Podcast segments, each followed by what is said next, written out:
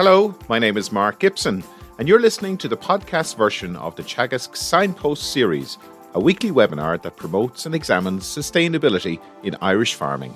Good morning, everyone, and you're all very welcome to this morning's Signpost webinar series, which is brought to you in association with Dairy Sustainability Ireland, National Rural Network, and Food Drink Ireland Skillnet.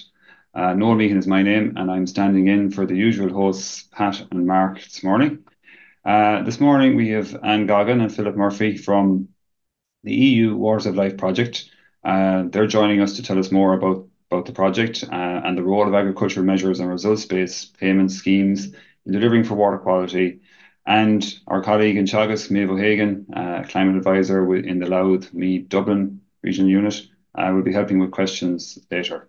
So I suppose, Anne and Philip, you're going to talk to us today about the EU Waters of Life project that you're both working in. But before that, maybe Anne, you could tell us a little bit about your background. I know you've a long career behind you in water quality. Thanks, Noel. Yeah, I've been working in water quality since the early noughties, a long time with Limerick City and County Council. When I started, we would have been working under the phosphorus regulations, which came in 1998. And in some ways, it was a great piece of legislation and really guided us as to how to approach river protection. Later, that was overtaken by the Water Framework Directive, which took a broader approach to water quality and a slightly more risk-based approach, also involved in implementing the Good Agricultural Practice regulations.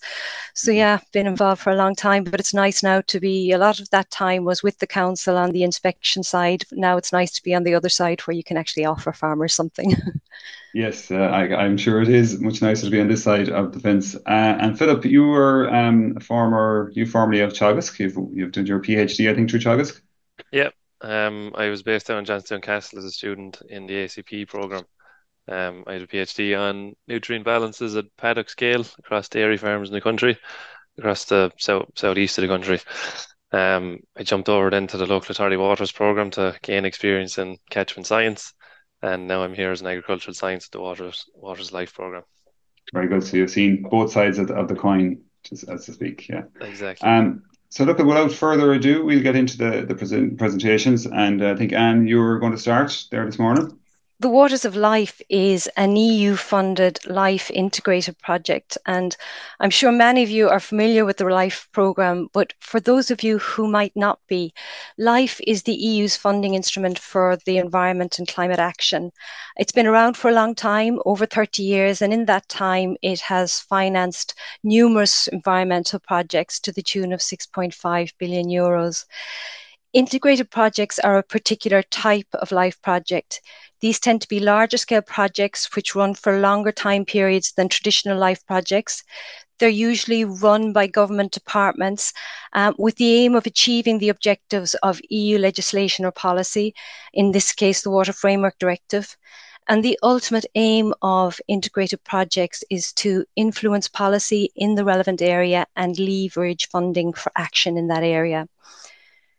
So the focus of the Waters of Life is what are called high status objective or blue dot rivers. And these are rivers that are either at high status or should be at high status but are not currently achieving that objective and have the objective of achieving it by 2027. High status equates to pristine or near pristine conditions and showing little or no impact from human activity. So these unspoilt rivers are very important for a number of reasons, not least of which is that they act as reservoirs of biodiversity and provide refuges for species that can be missing or extinct elsewhere in the catchments. So if water quality improves elsewhere in the catchment, these areas can provide species for recolonisation.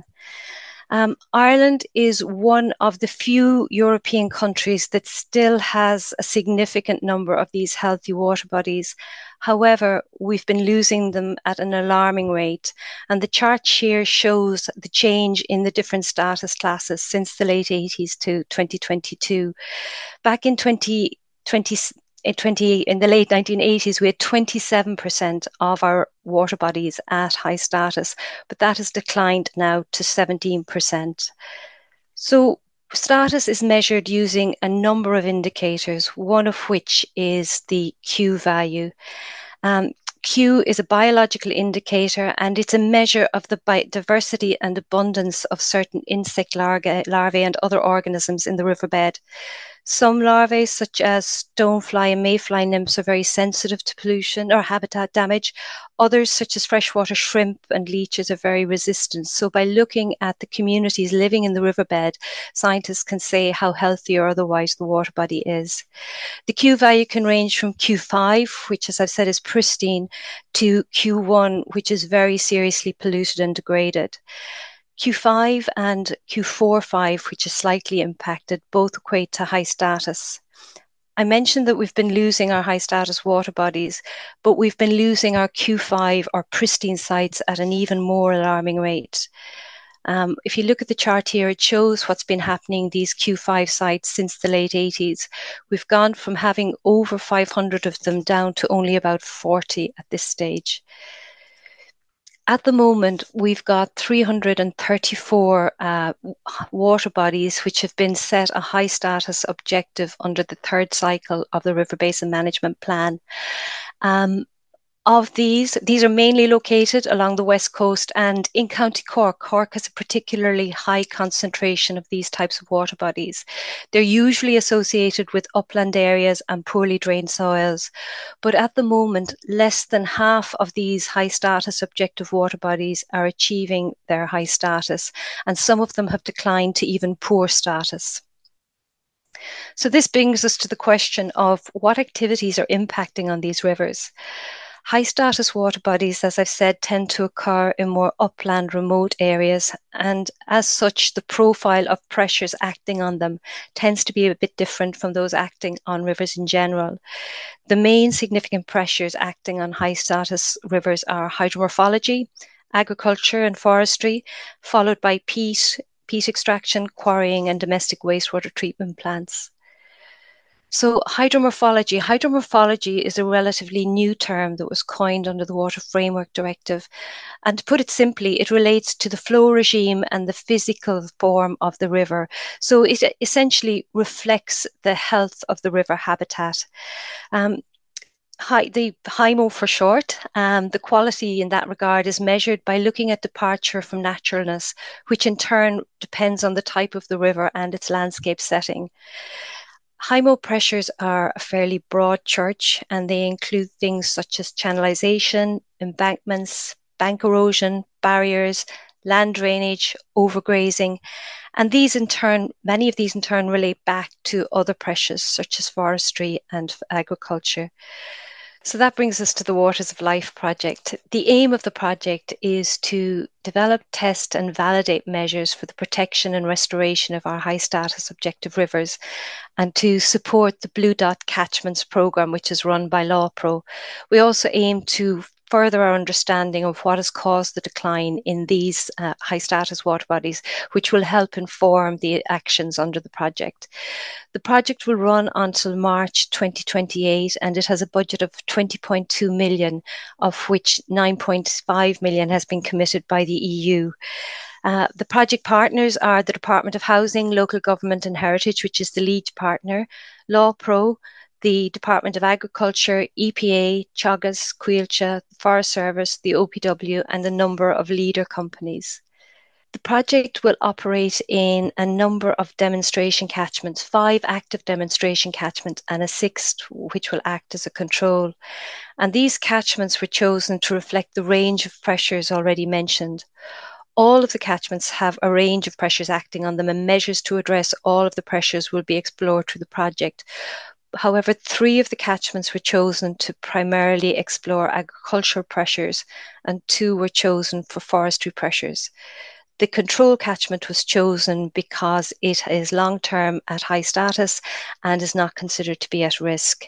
So this map shows the locations of our demonstration catchments. This one here is the Islands catchment in on the Galway-Roscommon border. It's called the Islands because that's the local name for the catchment, but it's actually based on the subcatchment 20 as defined under the Water Framework Directive.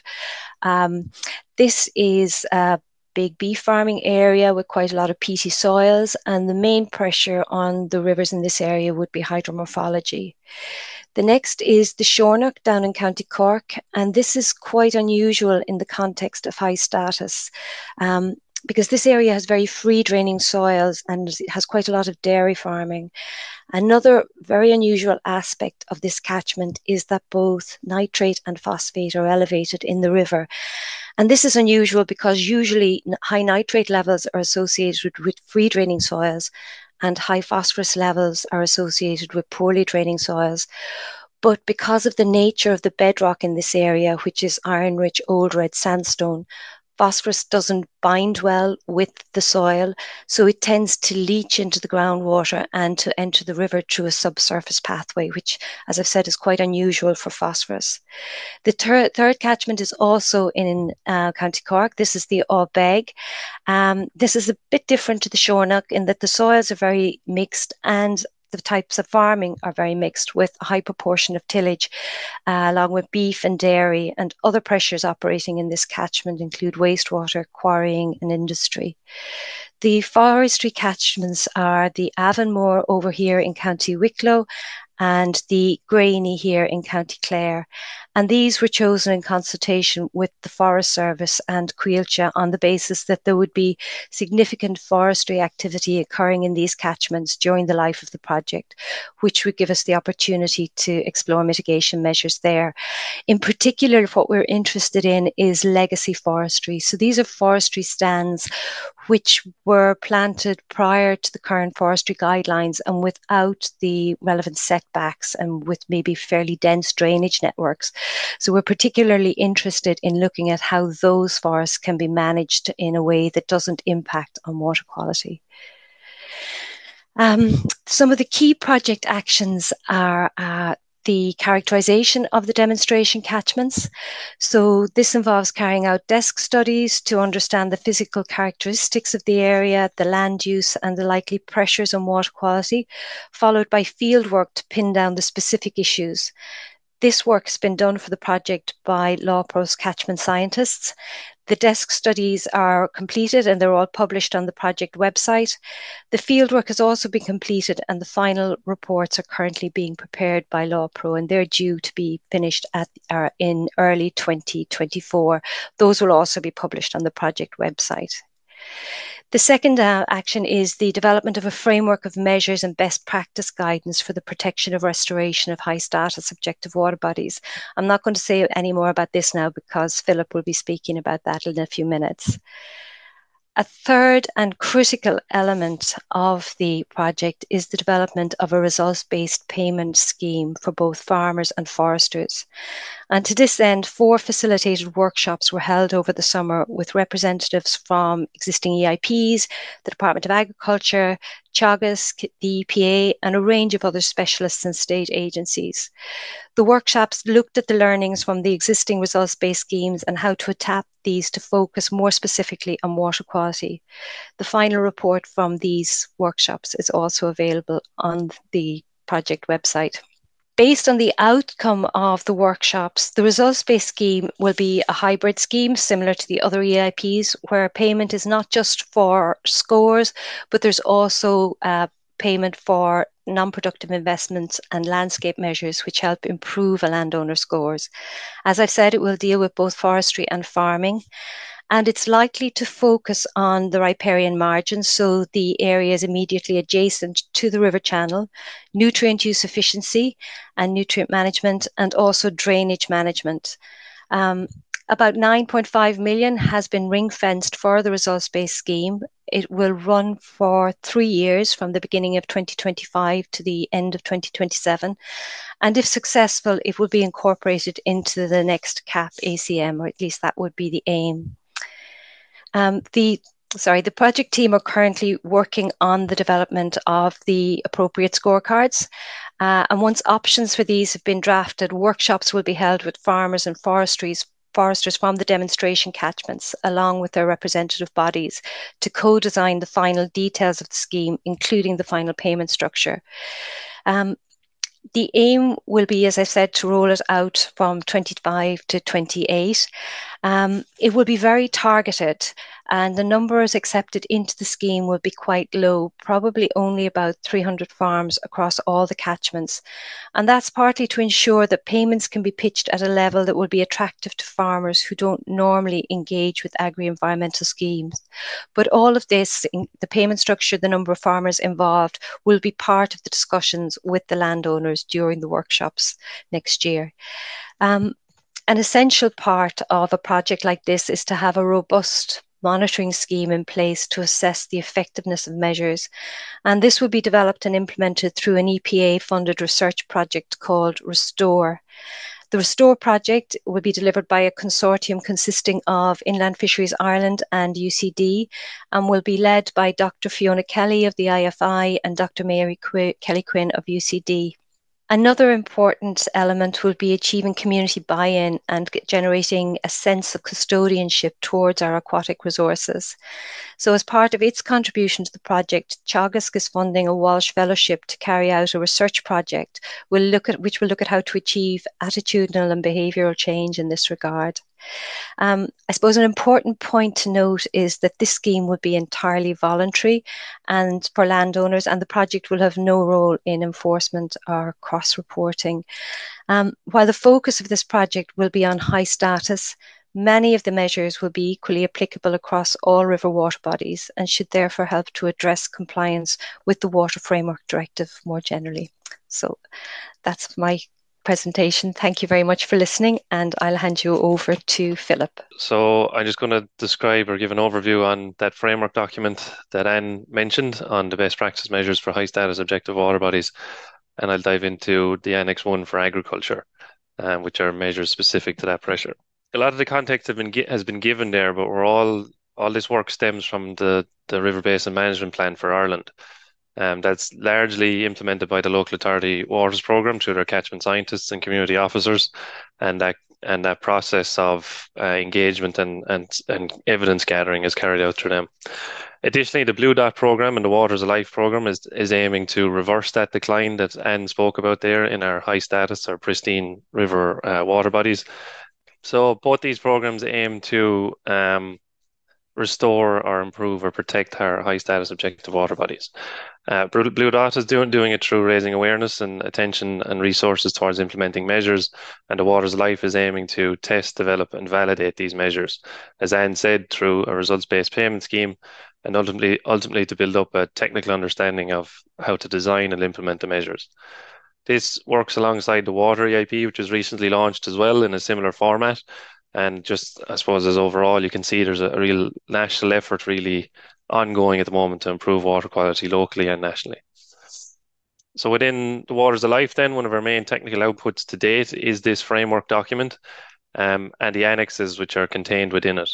Each of these annexes contains a menu or suite of measures that can be drawn from to deal with mitigating impacts from these pressures. So that's from agriculture, forestry, peat extraction, quarries, and domestic wastewater treatment systems. So the framework document itself then contains a lot of fundamental science on high status rivers, what that means. So the Q values explained there, the invertebrate biota, that indices that are used to decide on what the water body will achieve in terms of status, the importance of reporting back to the WFD on this, and what the expectations are to meet the regulations. The water body conditions explained in it, so that's all the nutrients the issues that can affect the water body, from nutrients to sediment, pesticides, hydromorphology. Each in detail, and the pressures that are associated with them and how they can come about in a water body and what it means for the invertebrate. Similarly then, in the kind of a desk study approach, the landscape setting and the importance of that, topography, groundwater vulnerability, soil type, aquifer type, all these factors are essential for essentially picking the right measure to address the issue in the water body. The catchment pressures there range from and dealt with this hydromorphology, agriculture, forestry, and wastewater treatment plants. And then there's information on how to choose whether the measure needed is for restoration or protection, and what that objective means. if somebody was coming in cold to this process, the catchment science process, the measure selection principles kind of protocol is there as well to give people an idea on what's expected of trying to choose the right measure in the right place. There's a section on environmental co-benefits, so the picture greater than, bigger picture than water quality itself, the wider ecosystem, biodiversity and greenhouse gas emissions and air quality as well. And there's information on the monitoring program, on what's expected from a monitoring program and its value to, that feedback loop to improving implementation design and the technical information that's required. There's information on citizen science in that monitoring section too. So the Annex 1 for agriculture then, in the first few sections, it talks about the national, effort or targeting that's required for agricultural measures at the moment. The difference between where restore measures and protect measures are needed across the country. So about 38% of the land area is needed for restore farming measures at the moment.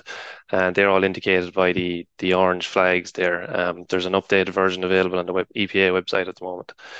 And then there's about 62% of the area that remains for protect measures. So we do need to protect what is achieving its objective at the moment, be it good or high nationally. And we need to make sure we're doing the right thing for measure in our measures for that. There's a flow chart on how to evaluate the measure's effectiveness or its usefulness, at least the protocol there for the guideline. Again, just to gather the technical information that's needed to do it right. And then there's the measures effectiveness tables, which I'll explain more in detail.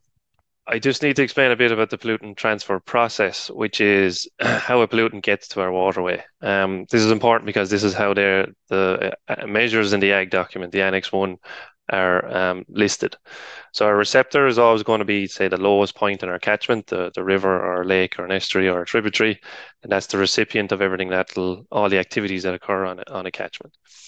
Our sources then can be nutrients, sediments, say pesticides. Just in the case of nutrients, it can be the organic manure collected during the winter storage period, the dung and urine during the grazing period during the summers, and then our chemical fertilizer that we add on as well. So that adds to our total nutrient load or the source load. Similarly, a sediment area from bare soils and tillage areas or a poached area like this, the amount of area and its connectivity to the waterways all a factor in this process, and then pesticides and their timing and use. So to get from that source to receptor level, there needs to be something that bridges it, and that's our weather system and our rainfall. So as we go from source to mobilization there, we need to consider that, say, just for example, in agriculture, the timing of our applications, plus the weather that goes with it, that connects us to our pathways. Our pathways will be typically surface or subsurface, which is overland flow on poorly drained soils, or subsurface through groundwater and into our receptor then again. So what I'm trying to show here is that there's at least three opportunities to intervene in the pollutant transfer process with mitigation measures before it reaches our receptor. And we have options at the receptor level as well to deal with these. So in our Annex 1, there's 44 measures altogether, as I said, divided there across source control, source reduction, mobilization control, pathway interception, and in-stream works.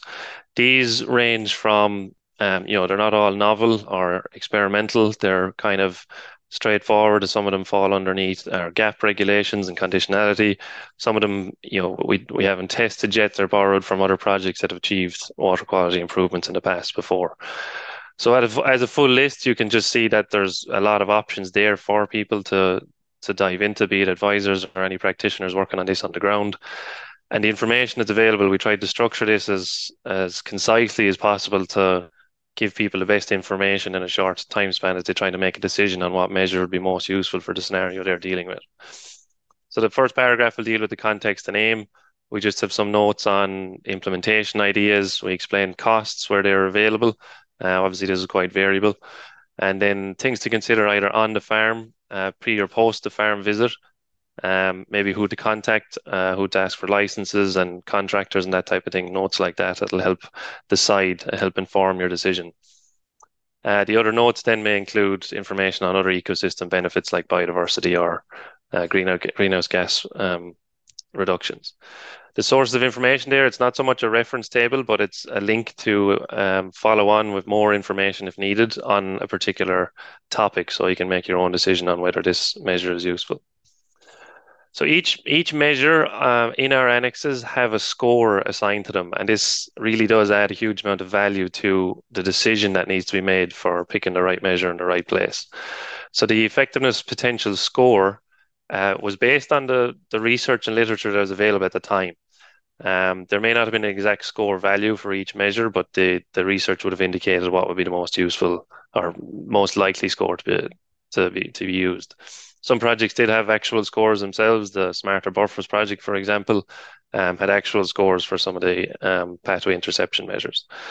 The score was then reviewed by various experts and provided feedback, and that was developed as it came in. I suppose the assumption you need to make with using these measures is that they're evaluated in isolation. So maybe the score is, so the score ranges from high, medium, and low, and then insignificant. So it may surprise you that it might be at low, but that's if you use the measure in isolation. So the idea then is that each of these measures could be stacked, and that'll improve the overall effectiveness of the actions that are being put in.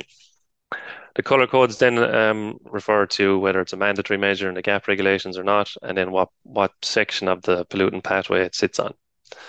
So looking at phosphate, this table is available in the annex as well. So this is the table is organising the measures by the issue and then by the landscape setting. So looking down there on the left, you can see the poorly drained sites are first, and the effectiveness rating is ordered from high, medium, down to low. So the highest measures for phosphate would relate to farmyard management, complying with land spreading, and spatially targeted buffer. And then on the free draining setting on the right here, the highest setting that can be rating that can be achieved is low, regards invasive species. Oh, sorry, invasive species relates to the poorly drained, the farmyard management here as well. Similarly for nitrate, listed in order of high to low again at the poorly drained setting. There's very few measures available, and less measures available again for nitrogen, with the only high one showing, say, a reduction in end loading. So again, this is where the importance of stacking the measures would come in as well. Sediments, similar process, poorly drained sites, freely drained sites, and their effectiveness from high to low. Also in the annex is the full list of measures where you can pick out individual issues, and then the landscape setting again to identify what's the most useful approach. I'm going to try and use the Excel version here just for a second. Before we've got sediment is our significant issue in the water body, and we want to look at what the options for us in a poorly drained setting. We can filter that by, we look at our most effective measures first, and we have them listed here, both whether they're under GAP compliance or not, and what section of the pollutant pathway process they are part of as well. So that gives us an idea and a quick way of discovering which measures be most suitable for the situation we're looking at. So ultimately, our goal here is to identify what part of the transfer pathway there do we need to address. What measures are available? So here for we can have two measures there on our source reduction efforts, give us the best chance of reducing that total source load, add in two more actions for the mobilization section, reduce our chances of the whatever could the pollutant be, in this case could be nitrate, reaching the pathway that'll lead to the groundwater receptor. And if we want to be very good, we can try and get another interception pathway measure in there as well. So we're reducing or minimizing the chance of any pollutant reaching that receptor level. So that's it for the Annex 1 on agriculture. It's we're considering it a live document, so it'll be kind of updated semi-regularly. I've had feedback on what measures could be added, such as sheep dip, and some of the best practices around that has been one suggestion. I do hope to update it with, say, diagrams or pictures or some kind of illustrations like that. But the feedback of that will depend on who's using this and delivering the feedback back to us on actually improving those effectiveness scores that we have. We could consider those effectiveness scores as a first draft in a way, and depending on the feedback and information that comes back from advisors and practitioners using these measures, we expect to improve and validate and develop the measures that we've displayed here. So the documents are available now on our website on watersoflife.ie, and under the resources tab, you can get them all. They're all separated there as individual links to download and use immediately with those tables that are available. The Excel version is there for people to use as well, which is a very handy way to do it. So I just want to acknowledge everyone that was involved in the development of that publication, that technical document from the RPS group, and any consultants and stakeholders that are involved in the assessment of the scores. I want to thank all the catchment scientists that were involved in both the fieldwork side of it and the desk studies that were used for our demonstration catchments. And I want to acknowledge Donald Daly as a catchment scientist who gave a lot of feedback on our work here. That's all for me. So if you do have information about the booklets themselves, get in touch, and we can do our best to add to the list for using it. Thanks for your time. So thanks. That was very interesting, both presentations. I suppose maybe we'll start with a question there around, you're working on a LIFE project, and I know we've had people on here about EIPs, and I suppose sometimes people maybe get them confused. What's the difference between a LIFE and a LIFE IP and an EIP? Maybe you could enlighten us, Anne, please, if you... Yeah, the fundamental difference is really where the funding comes from. EIPs, European Innovation Partnerships, are funded under the Rural Development Programme and the Common Agricultural Policy, while LIFE projects are funded by a separate funding stream dedicated to this LIFE area, to environment and biodiversity and climate change. And LIFE integrated projects are just a particular type of large-scale LIFE project. So again, funded under this LIFE programme. So that's the fundamental difference. It's where the funding comes from. Okay, thanks, Anne, for clearing that up for us there. I suppose just looking at there's a question in there about this morning's presentation will be available, and just to clarify that all the webinars that the Signpost webinars are available. If you went to the Teagasc main page and in the search function look for Signpost webinars, you'll find the webinars there for going back to all the webinars that we've done. So I suppose maybe Anne, again for you, a question that was in around the Q5. And the last that we have, and the query is around whether it is a reflection of a change in how they were assessed from 25, 30, 40 years ago, or is it an increase in the actual pressure, or maybe a bit of both? The metric that was used to describe the change was the Q value, and that has been very consistently applied in Ireland since the 70s when monitoring first began.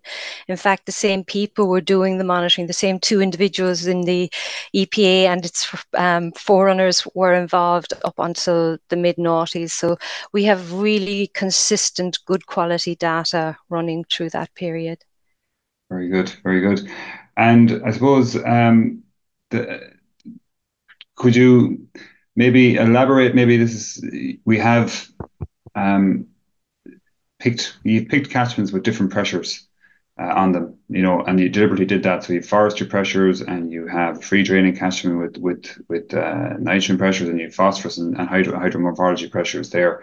But we have a specific question in. Could we maybe elaborate on how forestry is impacting, because the question is around trees helping to prevent or helping water quality in certain circumstances, but I suppose the forestry is a little bit different as to how that is impacting water quality in these high status areas.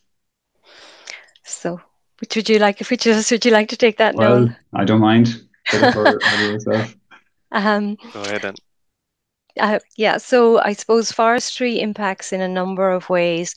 Primarily, it impacts during forestry activities, so during planting and during harvesting.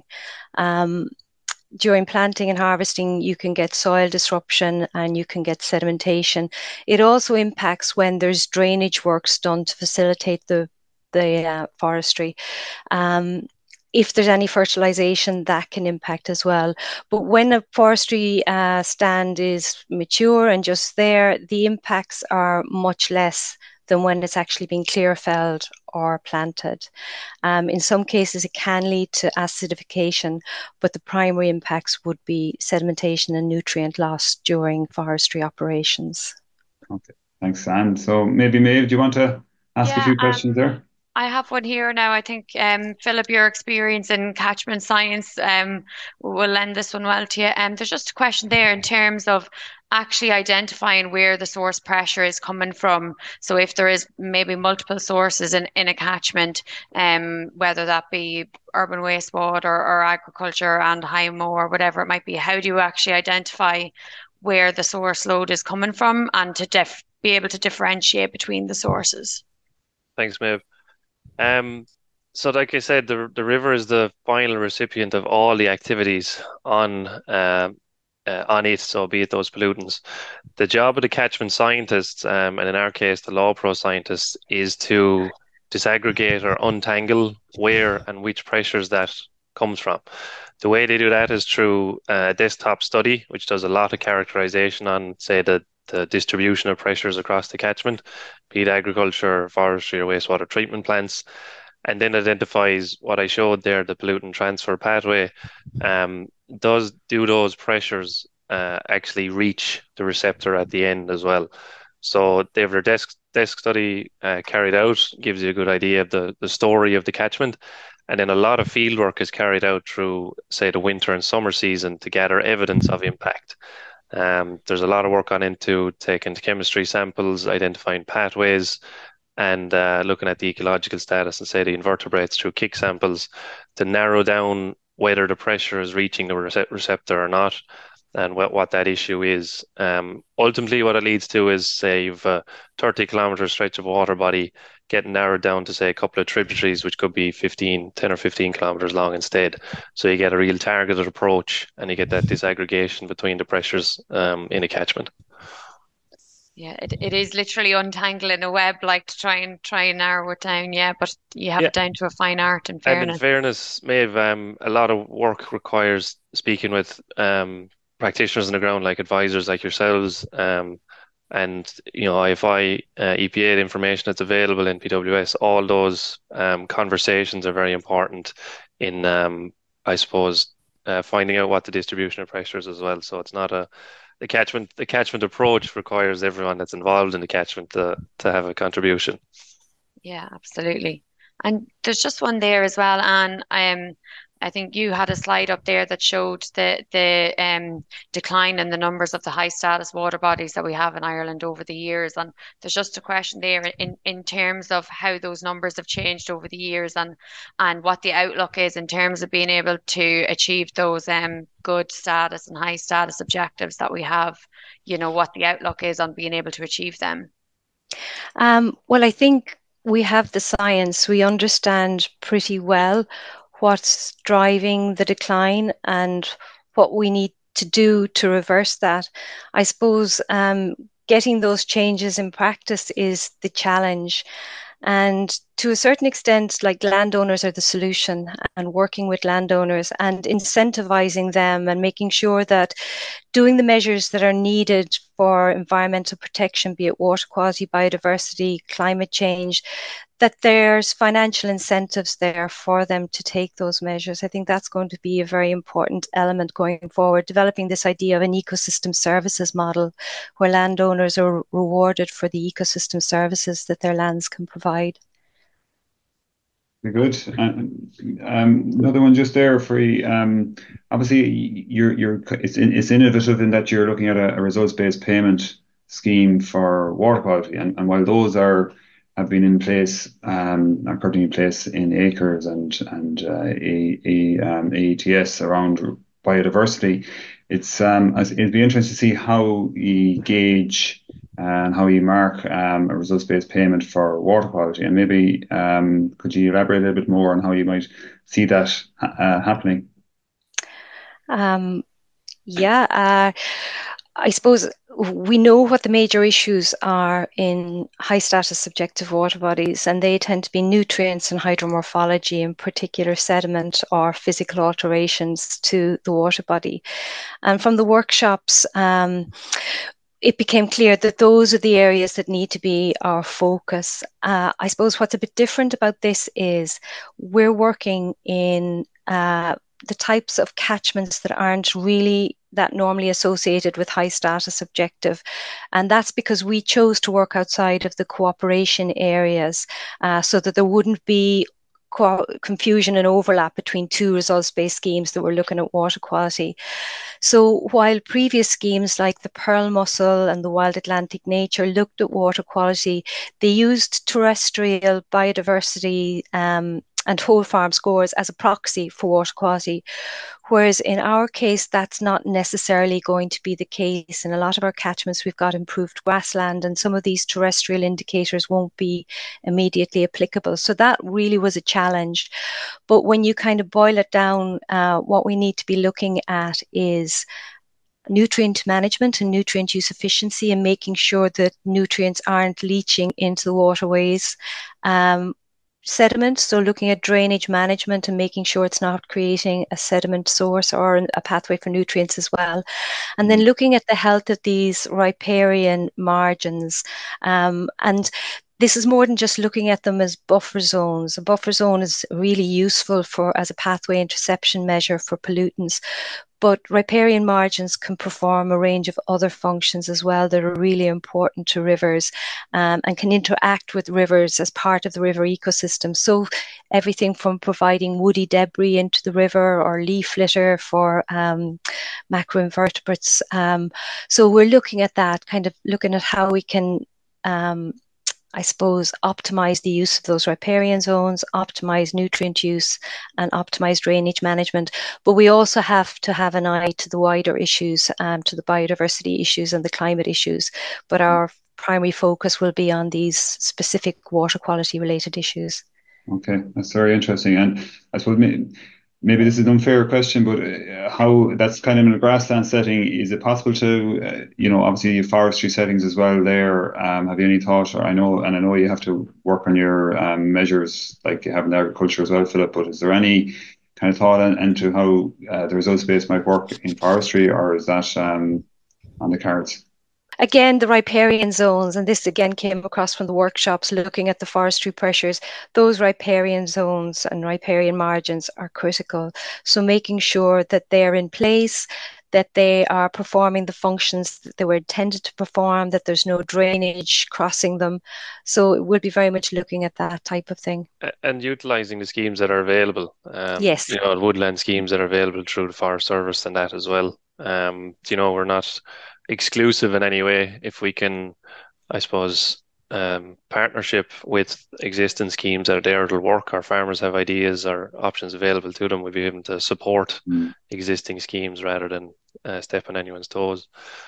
And I suppose maybe continuing on that theme, and this is probably one I think I know the answer to, but in relation to hydromorphology, one of the questions that's come in is obviously there's a lot of channelization and degradation and straightening and that kind of thing. Is there anything within the Waters of Life for restoring those or re-meandering or, I know there's different pilot projects around the country looking at that, but I'm not so sure it stretches to your remit in the Waters of Life, or does it not?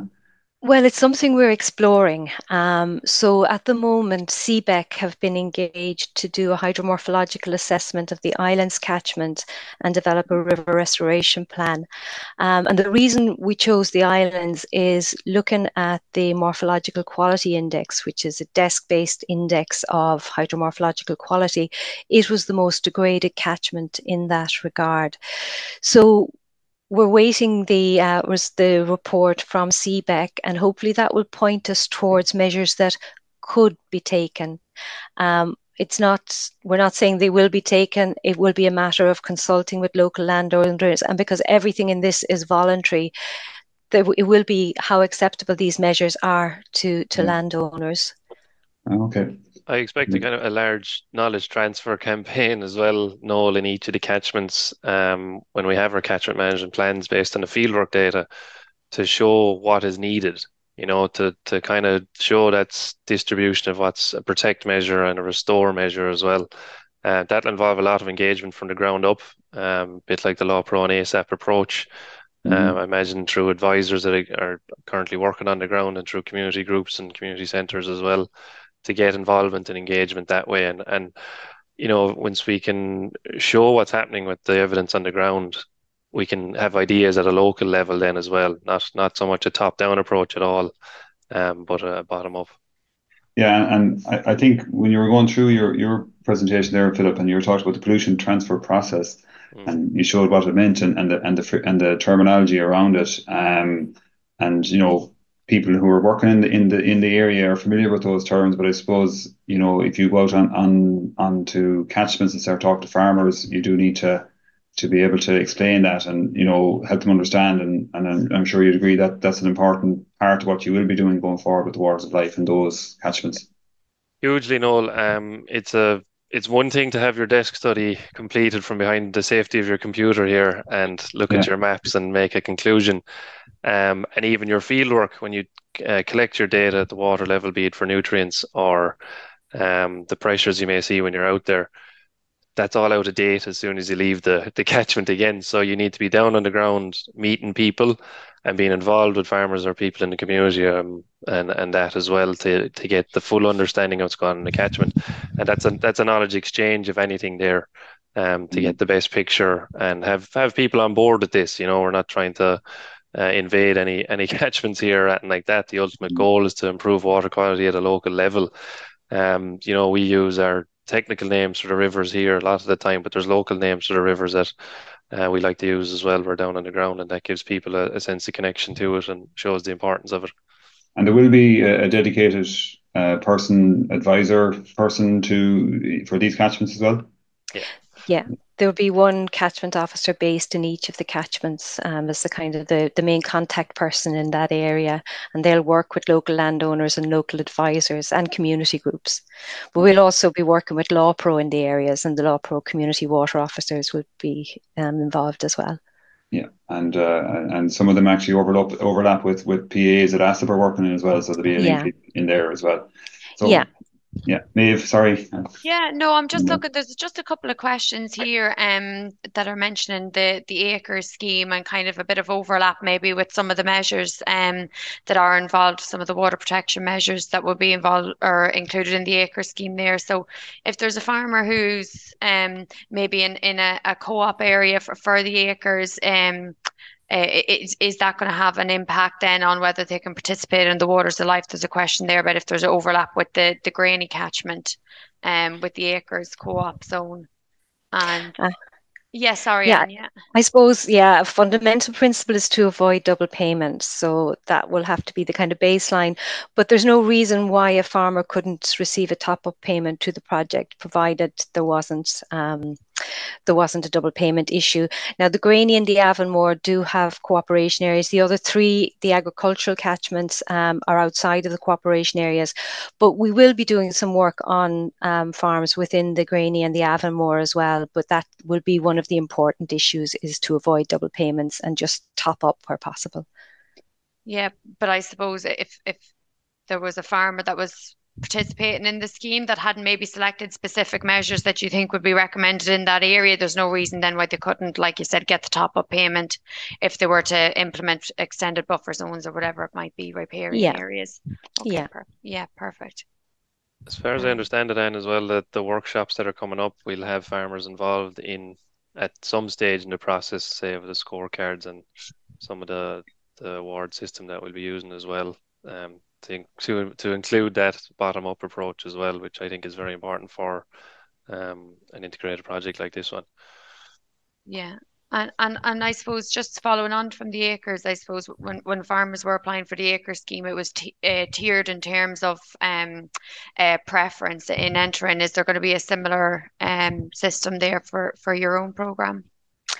Yeah, we'll have to be very targeted and very selective because our funding is so limited, and it has to be worth the landowners while getting involved. So there will be a kind of a tiered system. We'll be looking primarily maybe at landowners who have significant river frontage or streams running through their lands, or farmers who may not have that, but who have drainage entering the river and might be impacting the river. So we will be targeting those types of farmers. But I should say as well that part of our objective is protect. It's not all about restore. So where we find examples of, say, really good riparian zones or really good management practices that are benefiting water quality, we'll be rewarding those as well. That's great. I think a lot of farmers will be happy to hear that as well. You know, it's great to see them being rewarded for the good work that is being done as well. So there's just a question come in there, looking at farmers and landowners, and you know, obviously, it's water quality has never been more in the media than it is in the last couple of months, and you know, certainly around obviously 250, 220, and the reduction in stocking rate there. And I suppose the question is, and maybe this is for your nitrogen one there, the Shornock, where you have similar, you know, a diffuse nitrogen is the risk there. How can you bring farmers on board, bring them on side when they already feel, you know, that maybe they're already being unfairly targeted and unfairly blamed for water quality? It's going to be a big challenge in the likes of the Shornock for you. Yeah. Again, Noel, I think that's a big knowledge transfer effort there, and engagement effort as well on the ground. You know, we'll offer the measures that are necessary for what we need at the water quality level, and we need feedback on that. You know, like we are the pilot scheme for water quality, so it's the feedback on the design of these measures, the implementation of them, the attractiveness of them, and their effectiveness overall for actually improving water quality. That whole process will be, I suppose, disseminated to farmers on the ground and see, does it work for them? May not work for everyone, but I'm sure there will be farmers who see this as an opportunity for them to engage on that water quality side of it as well. So I imagine we'll be getting down on the ground, meeting some of these farmers with the interest on it, and try and get a team on board who are taking actions on it, perhaps a catchment level rather than any individual farm level.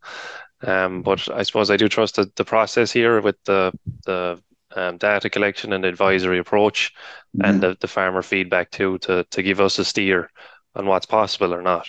I know it's particularly sensitive down the ground at the moment with farmers, with how quickly all these rules are changing around nutrient management and stocking rates and that type of thing. So there is frustration there. So we fully expect to have engagement on that and discussions on that to see what would be more suitable.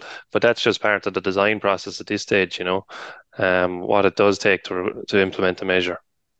Yeah, and I suppose, and you mentioned there about, you know, how this goes and the potential for this then to feed into the next CAP and the next agri-environmental schemes in the CAP, and I think, you know, that's an important kind of a goal or an important result of this program. Yeah, absolutely, and it's one of the things we have to be mindful from the outset, that what might work on a small scale project, and even though this has quite significant funding, it is still a relatively small scale project. How can that be scaled up to national level? And so it can't be overcomplicated. We could design a Rolls-Royce of a scheme that delivers wonderfully in our demonstration catchments, and then when it comes to the next round of CAP, it might just be thrown out as too complicated. So we need to be mindful of that all the way through, that whatever we do has to be scalable up to national level. Yeah. Maybe. Sorry, yeah. Yeah, sorry, no, just to say that the Annex 1 measures that I just showed today, they're not specific, well, they are specifically high status objective water bodies, but they can be used across any water body, good status objective or lower. So we're not limiting it in any way either. And actually, just while I have the microphone, to double on Mave's point there about promoting the good activities on farms too, on your social media streams and whatever you can as well, because I think it's very easy to promote negative things, and that stuff seems to get momentum. But if you've any chance at all promoting what good you're doing across your farm or in a catchment area, get that up online as well, and we can start to increase that positive outlook on the agricultural side of things. Absolutely, I agree with you on that one.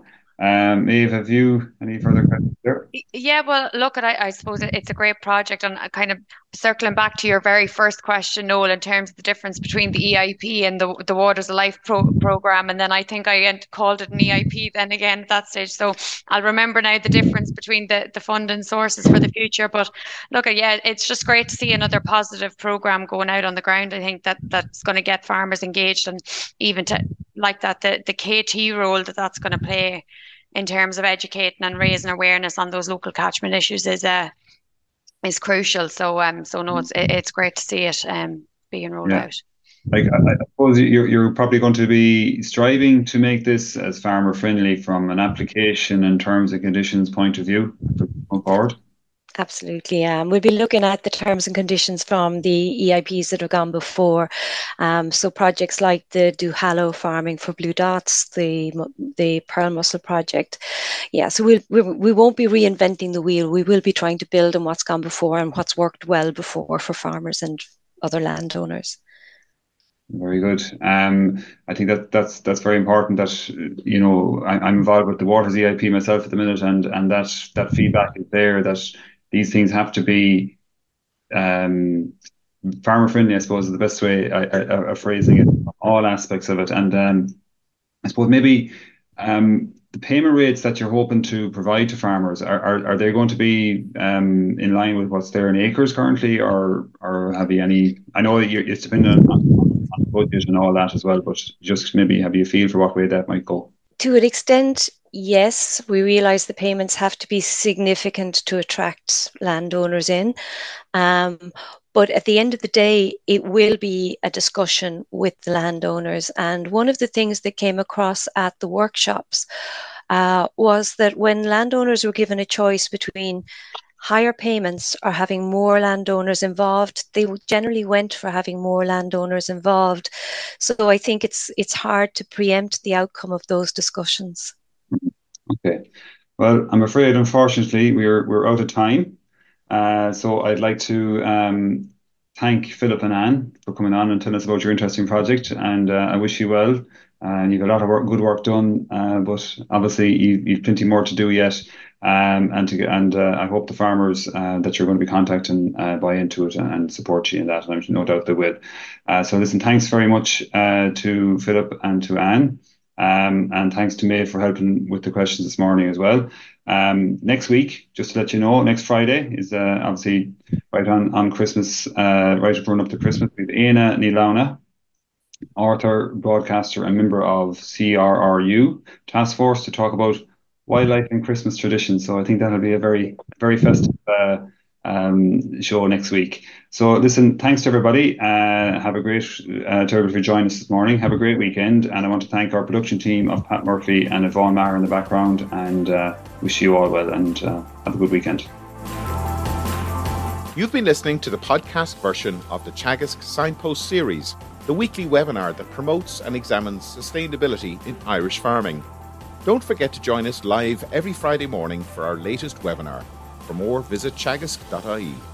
And you can also rate, review and subscribe to the Signpost Series on Apple Podcasts, Spotify or wherever you get your podcasts from. I'm Mark Gibson, and thanks for listening.